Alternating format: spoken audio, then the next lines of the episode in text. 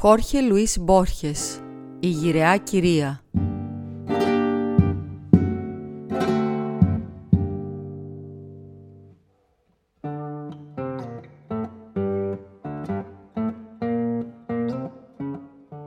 Στις 14 Ιανουαρίου 1941 η Μαρία Χουστίνα Ρούμπιο Ντεχάουρεγγι θα έκλεινε τα 100. Ήταν η μοναδική θυγατέρα αγωνιστών των πολέμων της ανεξαρτησίας που δεν είχε πεθάνει ακόμα.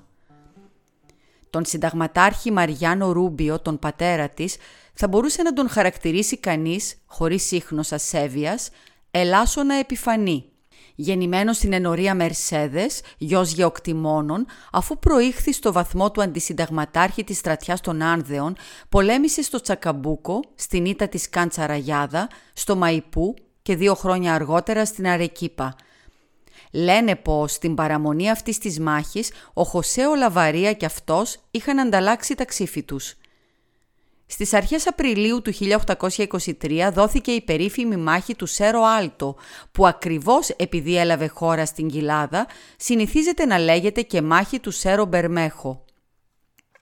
Οι Βενεζουελανοί, που ανέκαθεν φθονούσαν τις δόξες μας, απέδωσαν αυτή τη νίκη στον στρατηγό Σιμών Μπολίβαρ, αλλά ο αντικειμενικός παρατηρητής, ο Αργεντινός ιστορικός, δεν είναι αφελής και ξέρει καλά πως οι Δάφνες ανήκουν στο συνταγματάρχη Μαριάνο Ρούμπιο. Ο Περίου ο λόγος, επικεφαλής ενός τάγματος κολομβιανών ουσάρων, κατήγαγε αποφασιστική νίκη σε μια αμφίροπη μάχη με σπαθιά και λόγχες που προετοίμασε την εξίσου θρηλυκή μάχη του Αγιακούτσο, στην οποία επίσης έλαβε μέρος και τραυματίστηκε.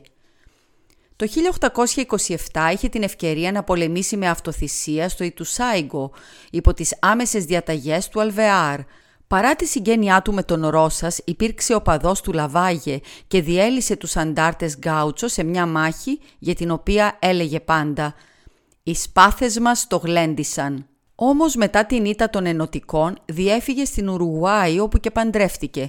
Στη διάρκεια του Μεγάλου Πολέμου πέθανε στο Μοντεβιδέο κατά την πολιορκία της πόλης από τους Λευκούς του Ορίμπε. Θα έκλεινε τα 44 του που εκείνη την εποχή ήταν σχεδόν γυρατιά. Υπήρξε φίλος του Φλωρένσιο Βαρέλα. Σφόδρα πιθανολογείται ότι οι καθηγητές της στρατιωτικής σχολής θα τον είχαν απορρίψει. Μπορεί να είχε λάβει μέρος σε πολλές μάχες, αλλά δεν είχε παρακολουθήσει ούτε ένα μάθημα στρατιωτικής θεωρίας. Άφησε πίσω του δύο κόρες, αλλά αυτή που μας ενδιαφέρει εδώ είναι η μικρότερη, η Μαρία Χουστίνα.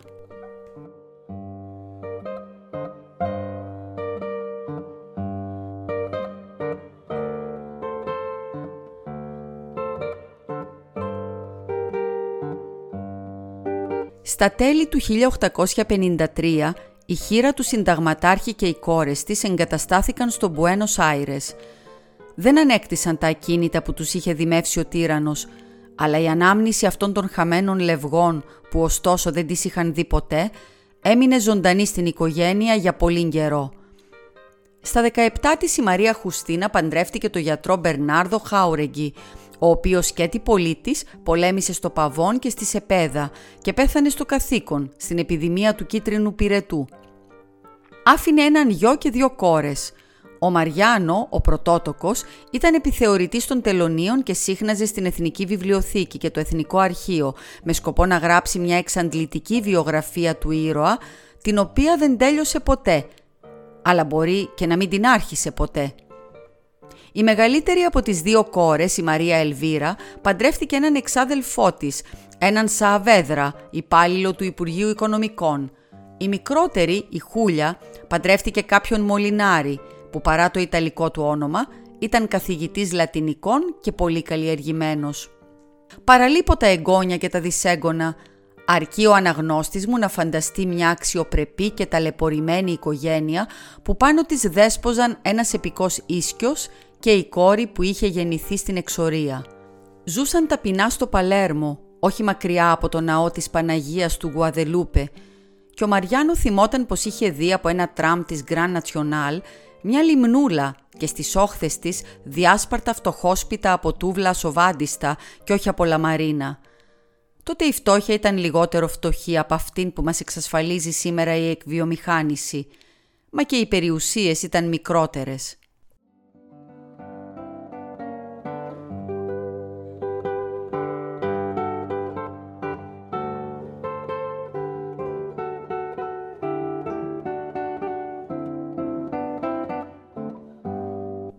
Ρούμπιο έμεναν πάνω από ένα συνοικιακό ψιλικατζίδικο. Η σκάλα ήταν στενή και κάθετη. Η κουπαστή που ήταν στα δεξιά συνέχιζε και στον έναν τοίχο του σκοτεινού προχόλ, όπου υπήρχαν ένας καλόγερος και μερικές καρέκλες. Το προχόλ οδηγούσε σε ένα σαλονάκι με τα πετσαρισμένες πολυθρόνες και το σαλονάκι στην τραπεζαρία με τα μαονένια έπιπλα και μια βιτρίνα. Οι σιδερένιες περσίδες, πάντα κλειστές για να μην μπαίνει ο ήλιος, άφηναν να περνάει ένα ημίφος. Θυμάμαι μια μυρωδιά κλεισούρας.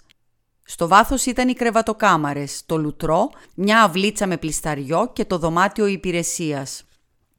Σε όλο το σπίτι δεν υπήρχαν άλλα βιβλία εκτός από έναν τόμο του Αντράντε, μια μονογραφία του ήρωα με χειρόγραφες σημειώσεις και το ισπανοαμερικανικό εγκυκλοπαιδικό λεξικό του Μοντανέρ και Σιμών που το είχαν αγοράσει γιατί το πλήρωναν με δόσεις, αλλά και για το επιπλάκι που προσφερόταν μαζί. Ζούσαν με μια σύνταξη που πάντοτε την εισέπραταν με καθυστέρηση και με το ενίκιο από ένα χωράφι στο Λόμας, μοναδικό κατάλοιπο της πάλε ποτέ τεράστιας κτηματικής περιουσίας.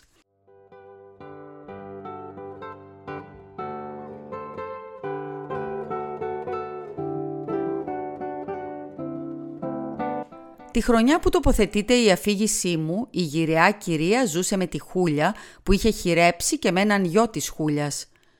Εξακολουθούσε να καταργέται τον Αρτίγας, τον Ρώσας και τον Ουρκίσα, ο πρώτος παγκόσμιος πόλεμος που την έκανε να μισήσει τους Γερμανούς και ας μην ήξερε για αυτούς παραελάχιστα, ήταν λιγότερο πραγματικός για αυτήν από όσο η Επανάσταση του 1890 και η επέλαση του Σέρο Άλτο. Μετά το 1932 άρχισε να σβήνει σιγά σιγά. Οι κοινότοπες μεταφορές είναι οι καλύτερες γιατί είναι οι μόνες αληθινές. Φυσικά ήταν καθολική χωρίς αυτό να σημαίνει ότι πίστευε σε έναν Θεό που είναι ένας και τρεις, ούτε στην αθανασία της ψυχής. Μετρώντας με τα δάκτυλά της το ροζάριο, μουρμούριζε προσευχές που δεν τις καταλάβαινε. Αντί για το Πάσχα και την μέρα των μάγων, είχε αποδεχθεί τα Χριστούγεννα, όπως και το τσάι αντί για το μάτε. Οι λέξεις προτεστάντης, Εβραίος, Μασόνος, Ερετικός και Άθεος ήταν για αυτήν συνώνυμες και δεν σήμαιναν απολύτως τίποτα. Όσο μπορούσε ακόμα να μιλήσει δεν έλεγε Ισπανή, αλλά Γότθη, όπως οι γονείς της. Το 1910 δεν ήθελε να πιστέψει ότι η Ινφάντα, που στο κάτω-κάτω ήταν πριγκίπισσα, θα μιλούσε σε μια οποιαδήποτε γαλλικιανή και όχι σαν Αργεντινή αρχόντισα. Το ανησυχητικό μαντάτο της το έδωσε στη διάρκεια της αγρύπνιας του γαμπρού της μια πλούσια συγγενής που δεν είχε πατήσει ποτέ το πόδι της στο σπίτι της, αλλά που το όνομά της το έψαχναν με λαχτάρα στις κοσμικές στήλες των εφημερίδων. Το ίδιο απαρχαιωμένη ήταν και η ορολογία της κυρίας Χάουρεγγι. Λόγου χάρη αναφερόταν σε όλους τους δρόμους με τα παλιά τους ονόματα. Η οικογένεια υιοθετούσε αυτούς τους αρχαϊσμούς που εκείνη τους χρησιμοποιούσε αυθόρμητα. Δεν έλεγαν Ουρουγουανοί, αλλά Ανατολικοί.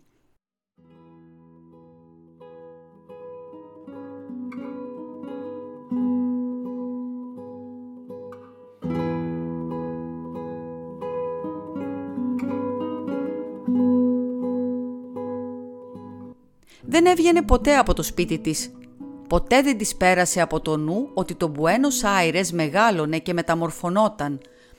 Οι πρώτες αναμνήσεις είναι και οι πιο έντονες. Η πόλη που η κυρία φανταζόταν πίσω από την εξώπορτα μπορεί και να ήταν προγενέστερη ακόμα και από αυτήν της εποχής όπου είχαν εξαναγκαστεί να φύγουν από το κέντρο της πόλης.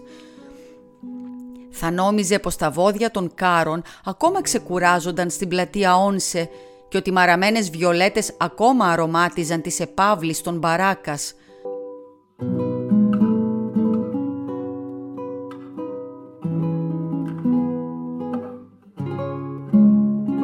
«Μόνο νεκρούς πια ονειρεύομαι», είναι ένα από τα τελευταία πράγματα που την άκουσαν να λέει. Βλάκας δεν ήταν, αλλά πόσο ξέρω δεν γεύτηκε ποτέ πνευματικές απολαύσεις Τουλάχιστον τις έμεναν αυτές που χαρίζει η μνήμη και μετά η λύθη. Ήταν πάντα γενναιόδορη. Θυμάμαι το καθαρό γαλήνιο βλέμμα της και το χαμόγελό της. Ποιος ξέρει τι φλογερά και θυελώδη πάθη, σήμερα χαμένα, συντάραζαν αυτή τη γυραιά κυρία, που πρέπει να ήταν όμορφη στα νιάτα της. Αγαπούσε πολύ τα φυτά, που η ταπεινή και σιωπηλή ζωή τους έμοιαζε με τη δική της. Καλλιεργούσε μπιγκόνιες στην κάμαρά της και χάιδευε τα φύλλα τους που δεν τα βλέπε. Μέχρι το 1929, χρονιά που βυθίστηκε σε αυτή την ημιυπνώδη κατάσταση, αφηγούνταν ιστορικά γεγονότα, αλλά πάντα με τις ίδιες λέξεις και την ίδια σειρά, σαν να ήταν το πάτερ ημών, και υποψιάζομαι πως αυτά τα γεγονότα δεν αντιστοιχούσαν πια μέσα της σε εικόνες. Το ίδιο της έκανε ό,τι και αν της έδινα να φάει. Με λίγα λόγια ήταν ευτυχισμένη.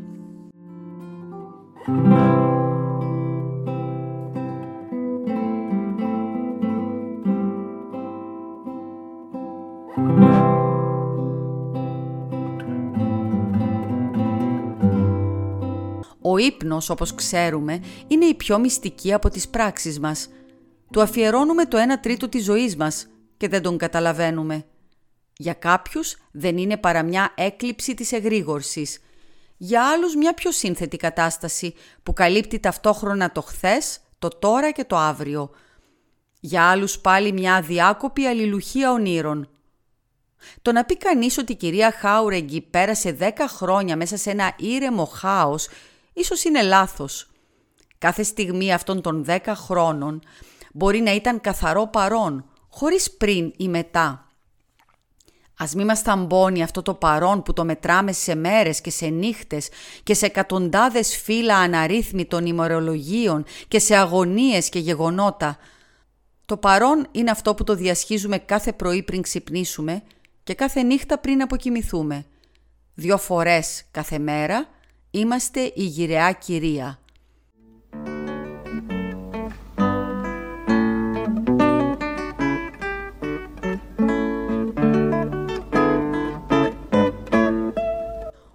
Όπως φαίνεται από τα παραπάνω, η κοινωνική θέση των Χάουρεγγι ήταν κάπως διφορούμενη. Πίστευαν ότι ανήκαν στην αριστοκρατία, αλλά οι κοσμικοί τους απέφευγαν. Κατάγονταν από έναν ήρωα αλλά τα περισσότερα ιστορικά συγγράμματα τον παρέλειπαν. Είναι αλήθεια πως το όνομά του είχε δοθεί σε έναν δρόμο, αλλά αυτός ο δρόμος, που ελάχιστοι τον ήξεραν, ήταν θαμένος πίσω από το δυτικό νεκροταφείο.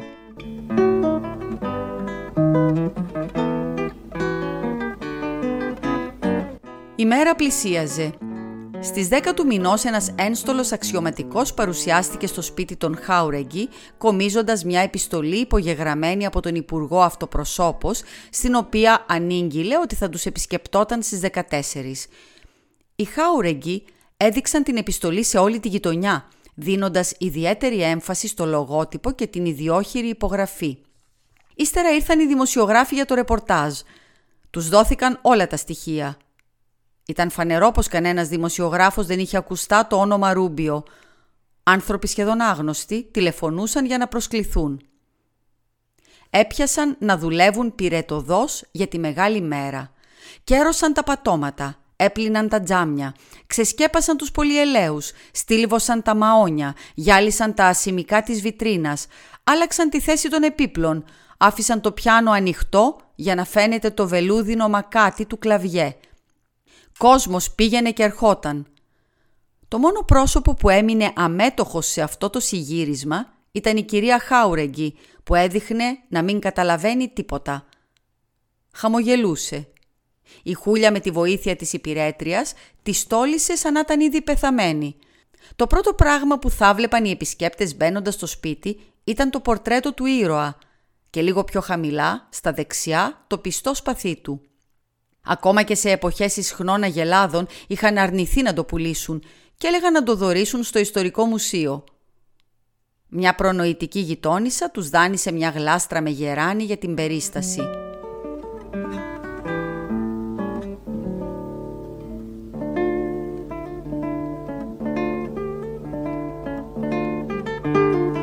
Η δεξίωση θα ξεκινούσε στις 7 Ώρα συγκέντρωσης είχαν ορίσει τις 6 και μισή, ξέροντας ότι κανένας καλεσμένος δεν θέλει να φτάσει πρώτος.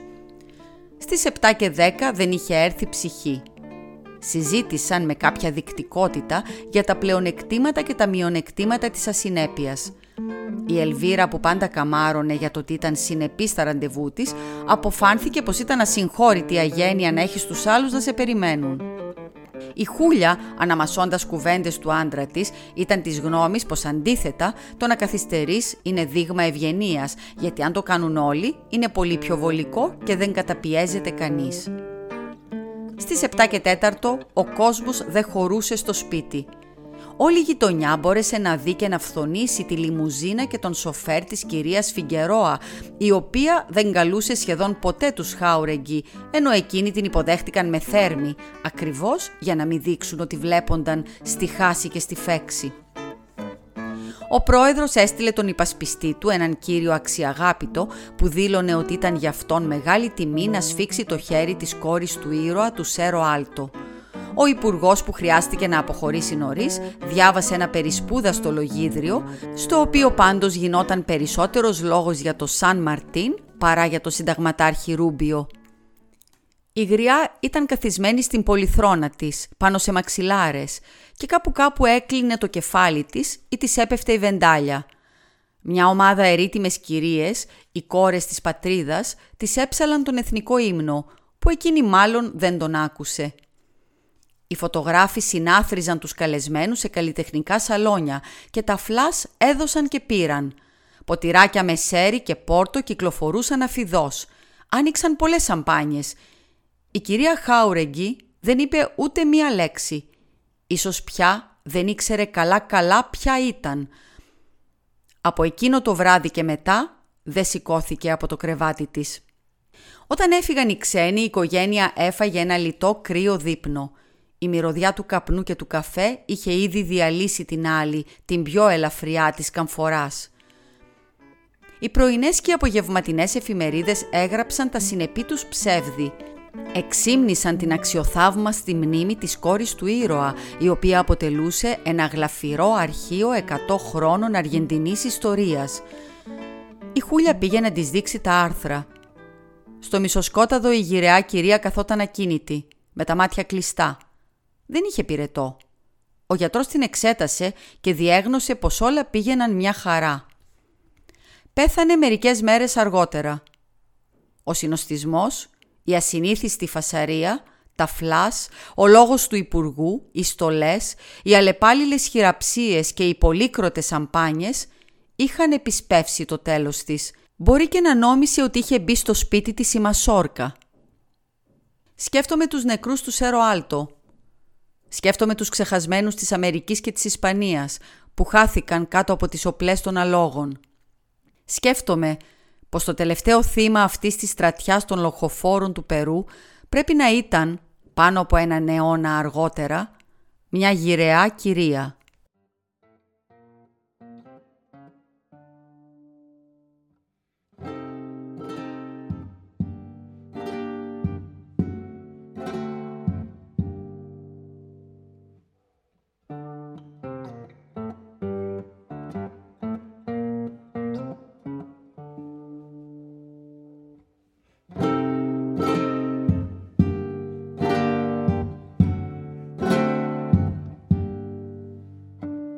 Χριστίνα Μπράβου διάβασε το διήγημα του Χόρχε Λουίς Μπόρχες «Η γυραιά κυρία».